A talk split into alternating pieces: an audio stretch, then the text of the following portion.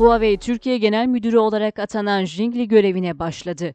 Huawei Türkiye Genel Müdürü olarak Jingli'nin atandığını duyurdu. Hawaii açıklamasına göre Aralık ayında göreve başlayan Hawaii Türkiye Genel Müdürü Jingli, 2003 yılında bilgisayar mühendisliği alanında eğitimini tamamladı. Jingli, Mart 2005'ten itibaren Huawei'de çalışmaya başladı ve 2007 yılından itibaren 8 yılı aşkın süre Huawei Türkiye'de çeşitli görevlerde bulundu.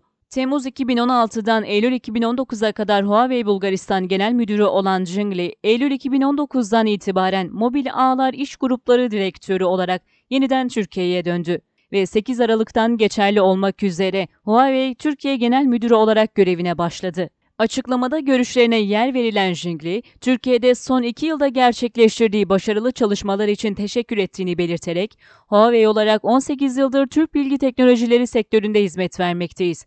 Bu dönemden sonra da müşterilerimiz için en iyi çözüm ve hizmetleri sağlamaya devam edeceğiz. Huawei her zaman olduğu gibi Türkiye'nin bilgi ve iletişim teknolojileri alanındaki gelişimine katkıda bulunmayı sürdürecektir.